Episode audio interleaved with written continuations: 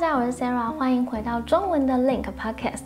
Link 呢是一个语言学习网站，不只是英语，你还可以学到各国的语言。可以下载 App 来学习任何你感兴趣的语言。阅读文章、收看影片的同时呢，还可以将你不懂的单字、语法标记下来哦，也会追踪你的学习进度，学会多少单字，收听多少的内容。无论你是在运动啊、通勤时，都可以有效利用 Link 的 App 来学习任何语言哦。如果你有在收听 Podcast 的话呢，你可以透过 Apple、Spotify、Google Podcast、SoundCloud。还有 YouTube 找到 Link 的 Podcast 内容哦。那你可以透过使用的主题，轻松的学习英文、西班牙文、法文、日文、中文等等语言哦。那今天非常开心，可以邀请到丹来跟我们分享他是如何帮助大家学习中文的。他的 YouTube 频道呢，有分享了很多关于职场的对话啊、生活上的对话等等，帮助大家可以有效的学习中文。今天很开心邀请到丹来跟我们分享如何帮助大家学中文。想请。丹先自我介绍一下啦，谢谢谢谢 Sarah 啊，首先呢，非常荣幸能够今天在这里见到 Sarah。我呢，我叫廖丹，呃，一般我的学生叫我丹，呃，我的名字是牡丹的丹啊，有点像英文的 Daniel，所以大家就习惯了叫我丹。其实是一名生活在法国的中文以及英文老师。对我除了教中文以外，其实也在教英文啊。我目前主要负责的就是我们的一个中文的 YouTube 频道，叫做每日中文课 Free to Learn，就是这样。对，那想问一下，就是你为什么会想要开始教大家说中文呢？其实呢，我会发现啊，在不同的阶段，可能这个理由也不一样啊。其实我教中文是一个很偶然的机会。我在上大学的时候，我学习的是英文专业，尤其你现在是在加拿大，对不对？所以你应该理解，对，在国内的时候，我们对海外的生活，呃，西方的文化还是很很向往的。那个时候，我的 人生目标就是以后做一个，哎呀，就是怎么讲，就是感觉眼界很开阔的一个英文老师，在当时来说是我的一个目标。可是呢，很多生活的走向。并不在我们的计划范围内，所以在二零一二年的时候，我和我的爱人，就是我老公，我我们就移民到了法国。他是法国人，所以我们到了法国之后呢，我的人生走向就发生了变化，很多事情发生。比如我们的第一个孩子出生了，当时的第一个孩子出生之后呢，我以为做两三年全职妈妈就可以继续去上班了，可是紧接着第二个孩子又出生了。然后又是两三年，啊，所以当我们家的弟弟马上要去上学的时候，要去上幼儿园，当时两岁多，我就开始想我的职业的问题很重要。那我有一种选择，就是去教继续教英文，还是在这个时候选择改变走向？所以这时我选择了教中文。所以，那你到现在已经有教中文大概几年的时间了？嗯，如果从呃二零一四年到现在的话，也有六年的时间了，六七年的时间了。一开始都是在网络上吗？就是就已经开始经营频道，还是你一开始的正职的工作是可能到学校去教中文这样？其实一开始的时候是很痛苦的，因为一开始有两种选择，一种是官方的，就是比较怎么讲，就是大家比较熟悉的路径。啊，我要去做学历认证，我要参加培训考试。毕竟换了一个国家，所以游戏规则发生发生改变了。但是还有一种是野生派的，就是完全不用去做任何准备，去教就可以了。那我的选择是后者，可能是因为有了四五年的时间，五六年的时间要带孩子，所以当时对我来说。时间不多了。最开始的学生，就是很偶然的机会找到一个人，他说：“哎，你是中国人啊，你你应该可以教我中文啊。”我说：“好啊。”就是很偶然的机会，一个学生、两个学生慢慢多起来，但最开始很痛苦的。我记得一开始我是骑着自行车从我家到巴黎，哦，先是骑到火车站，坐火车，下火车扛着自行车哦，哇，好辛苦哦。下火车，再骑自行车骑到学生家，往返这样就是三个小时，但其实只上了一个小时的课，这样持续得有半年，半年的时间。我觉得可能是人到了一种绝境了吧，因为我知道，如果我不这么做，那么我就必须要去。学历认证、参加培训，对 一一系列很很很复杂的一个流程，对。所以一开始是从家教开始做起来的嘛？对对对。所以后来学生越来越多，然后就开始想说，哎，会不会也刚好是碰到疫情，然后就改成网络上课呢？那个疫情其实是后来的，因为我我们的频道其实是在五五六年前，差不多是线下教学生教了有一年的时间之后。已经有一些信心了。我说，那我想拍一些视频分享给我的学生，像作业呀，或者是练习呀，我拍好发给他们。所以慢慢的是通过这样的方式开始拍视频。当时才刚刚知道 YouTube，所以上传到 YouTube。啊，后来对，慢慢慢慢的才就是拍摄更多，做了更多的尝试。对。哎，那想知道你现在累积了大概有多少学生？就是你现在都还持续有在上课的学生，累积下来的学生大概有二十个左右。就是我这五年五年下来教的有，就是一直跟进的有二十个学生的样子。但是线上观看呃我们的视频课程的朋友真的是就是来自很多，对，非常多，让我感到哇。就是网络的影响力要远远大于一对一，所以也给了我更多的信心。对，继续在网上拍摄课程。对，那想问你说，你是如何准备影片的题材呢？就你是怎么选择的？我选择题材的时候呢，是比较比较直接的。嗯，我我举一个例子，比如说，我想知道两个词，这两个词的，比如说感情和情感，这两个词有什么区别呢？我就问我的朋友。他说：“感情和情感好像差不多哎，本来母语是中文的，好像也很难分辨。对对对对，所以就是周围的人，他们觉得差不多啦，就是这个句子里用这个，那个句子里用那个，但是讲不出因为所以。那接下来我就上网去查，对不对？和大家一样，我就查 Google 或者查百度，后来发现网上的解释。”会更复杂。我本来本来知道，后来查了之后就不知道该怎么用了。那遇到这种情况之后，我就发现哦，原来外国人想学中文好难啊。嗯，就是很缺乏这种就是呃词汇分析的资源，所以我就开始拍摄一些记忆词的分析，就是遇到一个问题就拍一下，遇到一个问题就拍一下。所以等于说都是从大家可能会问你的问题。去找到你想要拍的题材，发现有的时候可能就是要挑战一些新的类型。对我来说，拍 vlog 就是真实的生活题材是最难的啊，因为我是一个社恐。哦，真的吗？我是一个社恐。哎，可是我以为就是可能老师比较不会遇到这样子的状况。我的学生都不相信我是社恐，我是滔滔不绝呀。但其实呢，啊，我做语言老师有一个很重要的原因，不单纯是教中文、教英文啊。其实，在我成长过程当中，语言的学习对我是一个非常大的挑战。因为小的时候呢，第一，我有口吃的问题，我口吃很严重，甚至家人还会笑，他们还会笑，就说：“哎，你看今天你有口吃。”小孩子嘛，四五岁啊，我我我我我。就一句话说说很长时间，到了十几岁的时候，如果在家里一着急又口吃的时候，你就会觉得很尴尬，对吧？所以口吃对我来说是语言学习上的一个大障碍。第二就是错别字的问题，我的错别字几率是非常高的。可能在学习中文的过程当中，书写对我来说好困难。经历了种种语言学习的困境之后呢，我发现开始想一个问题，就是我看到的语言老师好像都很擅长语言，每一个都是语言天才啊，很擅长书写啦，很擅长表达，然后也很有亲和力，也没有口吃的问题。直到我看到有一个电影，好像是叫《国王的演讲》，是吗？当时讲的是一个英国的一个亲王，他就是有口吃的问题。他要进行一个全国的，呃，全国的演讲，整个他怎么样克服口吃的这个过程，我觉得对我来说影响很大。所以我意识到，哦，原来我能够帮助大家的是怎么克服口吃、社恐、多音字、错别字，种种这些就是语言学习的坑吧。帮助大家其实对我来说很治愈，是一个啊，啊，我真的可以充分的利用自己的弱点，帮助更多人。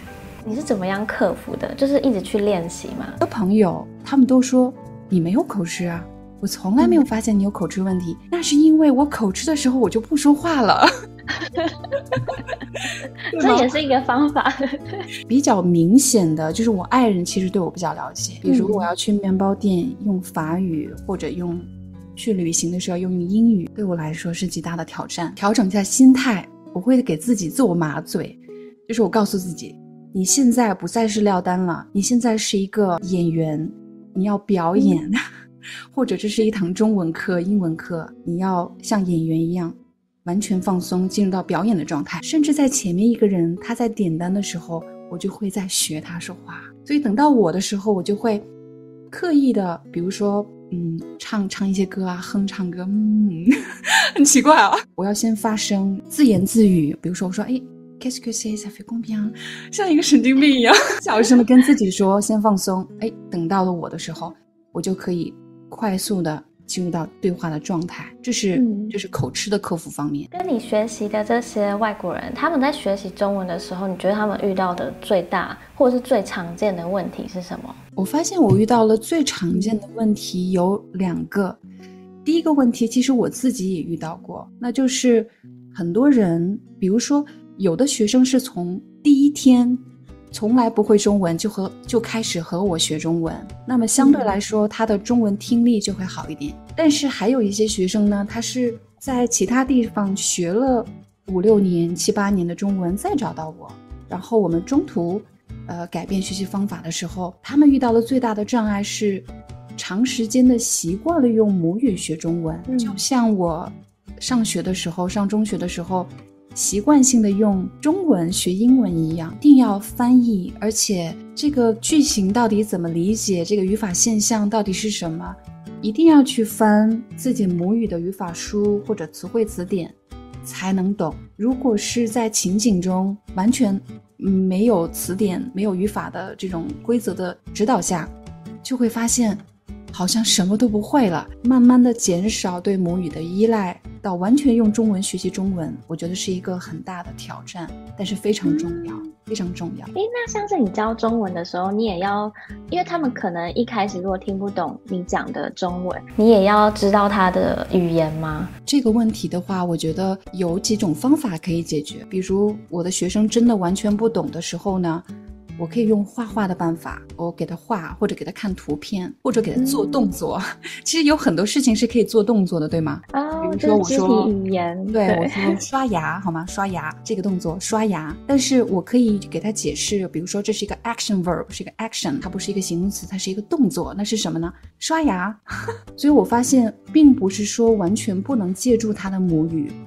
而是我不想把这个意思直接翻译给他，我会告诉他：你看我，你你看我做动作给你看，你猜是一个动作。你说你的母语这是什么？我让他说，而不是查词典。他说他用他的母语告诉我说：brush your teeth。对了，对了，就是这个意思。在中文面，很有趣哎。那像是你的学生的年纪大概是从几岁到几岁？最小的学生我带的时候是五岁，如果是英文的话，年龄更小，两岁半，很小的小朋友，很可爱。那最大的年龄呢，是快到七十岁。其实对我来说，这是一个很神奇的过程。比如说我在中国教授英语的时候呢，相对来说是比较实用的，比如是出国英语。或者是职场英语，都是面向的很明确的目标。但是来到法国之后，给我了一个机会，我可以教两岁半的小朋友说英语、中文，也可以教嗯六六七十岁的老年人。这个时候我会问一个问题：如果六七十岁了，又不需要去中国旅游，又不需要找工作，他为什么要学？所以我发现他可能是一个学习是一个很漫长的人生的过程，只是在某个阶段。我们用某种方式、某种状态和中文和这个语言建立链接而已，所以嗯，体验是不一样的。而且像你的教学方式是不是也要很不一样？因为像是你刚刚说小小朋友，就是你要跟他用比较小小朋友语言去跟他讲。其实，在这个过程中，我发现了一个很有意思的现象：两岁半的小朋友啊，比如说他第一次见到我，总是很怕的，因为我是外国人，我有有亚洲面孔。但是我立刻用他的母语跟他交流，我说我叫什么名字？我说我是你的英语老师或中文老师。我说我们今天呢就是做一些游戏，好不好？可能第一星期我说很多的母语跟他，但是呢，一旦他相信了我，我们建立了联系之后，接下来只要是玩儿，不管我说什么，他们都可以跟我玩儿，很神奇的转换。就是后来不跟他说他的母语了，小孩子真的非常可爱，他的那种距离感。就是这种抗拒哦，是外国人、外国文化，他没有这种意识的，所以他很很很 open，非常敞开。如果是十几岁的孩子，我发现就比较难，因为这个时候他已经有了一个自己的熟悉的文化的圈子，他也开始考量，我有一个小时的时间可以去玩，可以看电视，我为什么要学英语？所以这个时候的转换，我发现。就是这种链接建立是比较困难。哎，那想问一下，因为你的影片里面有在教大家怎么样考汉语的水平考试嘛？那像是在考这个考试需要准备哪些项目呢？那有分几个等级？目前最主流的，大家可能接触到最常见的叫做 HSK 汉语水平考试，H 就是汉语，S 就是水平，那个 K 就是考试。那这个考试呢，主要是用于。比如说去中国留学的学生是比较常见的，比如说大学会要求 HSK 三至少，或者是 HSK 四或者更高级别的这个语言的水平认证。那么这个汉语水平考试呢，一共分成六级啊，我说的是笔试，笔试部分五六级呢是比较高级的，一二级是入门级的，比较简单的。那还有一类考试是口试，口试也是分成初级、中级和。高级。如果说在准备方面，我给大家的建议是，啊，有两个。第一，就是如果我们参加任何考试，考试其实是一个测试，它测试就一定是有游戏规则。如果不了解游戏规则，要去想赢得比赛是很难。没错。怎么样赢得这个比赛呢？了解规则啊，用中文的说法，我们说刷题，去刷模考题。你要找到五到六套卷子，要除了要做以外，还要总结。他常考的一些考察的方式，比如他要让你介绍你的家人啦，介绍你的经历，呃，介绍你生活的环境，或者问一问你的观点啊，比如说你认为你应该存钱，还是你应该怎么样？关于环保啊等等等等话题，你的观就是你的观点是什么？其实是要做一些提前的准备的，就像我们今天见面一样。如果不做任何准备，可能很有可能在那个考试的时候，由于紧张，由于缺乏准备，所以就会没有办法检测出真正的语言水平。所以我见到过有一些我们中文学习的朋友，他们其实在中国已经学习生活过了，中文也可以沟通啊，也可以交流，可以听懂。所以他们以为我可以听懂，可以说，我去参加考试就好了。后来发现没有考过，很受打击。后来发现他是对考试的类型。不了解，还有一类呢，是刚好反过来，就是有一类朋友他已经通过了考试，终于通过了考试，可以去中国了。但是不要高兴的太早，考试的语言和人们真实生活当中应用的语言啊，并不是同一件事情。我们只是看到了冰山一角，即便通过了考试，还是要去多去接触真实的生活材料。像你在这个教学过程中，就这五年，你有遇到什么？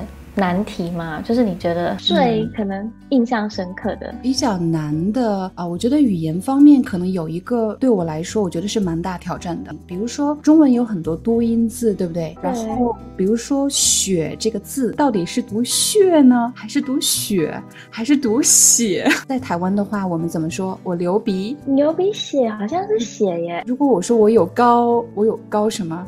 高什么压？高血压，对吧？对，我们好像是讲血。等一下，我也忘记了。对对对，其实我第一次看到这个问题的时候，我和你的感觉是一样的。我也在想，嗯，流鼻血、流鼻血、高血压，好像都可以。这就是问题了。我在生活中，我可以说血、说血、说血，可能大家都能明白，嗯，不会影响沟通和交流。可是，如果 我要去准备一一堂中文课，我需要去查询相对来说比较官方的。一个资料可能会影响到去备考 HSK 的学生朋友们，但是呢，我就会发现哦，原来这里有一个很分裂的现象。官方规定的普通话其实是一种相对标准的一个标准的答案，但是在坊间，大家都是。怎么舒服怎么用，对不对？我就想到，因为以前有教过家教，在跟他教课文里的那些单字。然后呢，我记得我们小时候学的是叫做牛牛仔裤，然后他们后来改成牛仔裤。然后我跟他讲牛仔裤的时候，他就说你讲错了吧？我就说，诶，有吗？然后我真的查了一下，官方的是牛仔裤。哎，真的，真的，这种我觉得，呃，有很多，比如说说服、说服。我上学的时候学的是说服，可是现在官嗯方改成了说服，改来改去的就是、对。所以我有时候说话，我要特别的注意，比如说拍视频，因为我不想误导大家，对不对？其实有两种选择，其实都没有错。一种是他先学习到官方的说说法，再到实际生活中学习。那还有一种情况呢，是先在实际生活中学习，再去学习官方的用法，都没有错啊、但是嗯只是出于我的职业原因，我要特别小心。可是呢，有时候就很难跟大家解释，尤其是比如说在内地的朋友，他们的职业不是中文老师，他们会非常愤怒。你在乱教什么？都说高血压，怎么到你那里变成了高血压？你在乱教什么？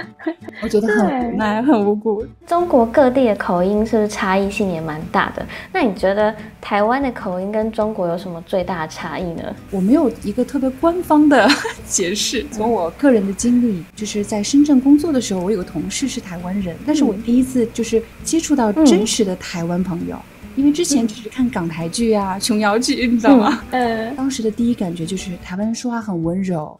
就是那个声波是这样的，很柔和，非常柔和。因为我是北方人，比如说我看到一个东西，比如说我想说“治啥”，如果是北方话“治啥”，你听到“啥”，但是我的台湾朋友就不会这样说啊，他会说“这是什么？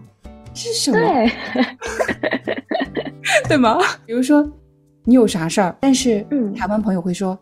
你有什么事情吗？感觉这个弧度是完全不一样的，所以台湾口音给我的第一感觉就是很温柔。我是在北方出生长大的，没有出北方之前，我是十八岁才离开北方的。我到了南方之后，发现为什么当地人说话和我不一样，啊，就是有这种感觉。我突然发现南方人说话相对都会温柔一些。嗯。所以我就开始慢慢的隐藏，就是北方姑娘说话时的那种非常强悍的，你知道就很强悍的那种那种感觉，所以会改变自己的声调啦，改变用词，慢慢的嗯。去融入、融入南方朋友当中。对，那讲到口音，我有时候就我觉得我自己遇到的问题是，有时候我会很习惯把一些字连在一起。有一些观众他们会跟我说，就是你很多懒音，然后那时候就想说懒音是什么意思，那我还特别去查一下。我也有懒音，只是说可能在换了环境的时候，我会刻意注意，这是第一个可能场景对对象的变化。那还有一个原因，我在想，那为什么我们说话的时候会有就是懒音，就是比较连音的状态呢？从技术的角度来说的话，很可能是辅音的问题。比如说，当我们说“大家”这个词的时候，如果这个辅音发的比较轻，就变成了“大家”，大家发的很轻。如果台湾音是很缓和，是因为辅音发的很轻。但如果北方人说话呢，就会比较铿锵有力，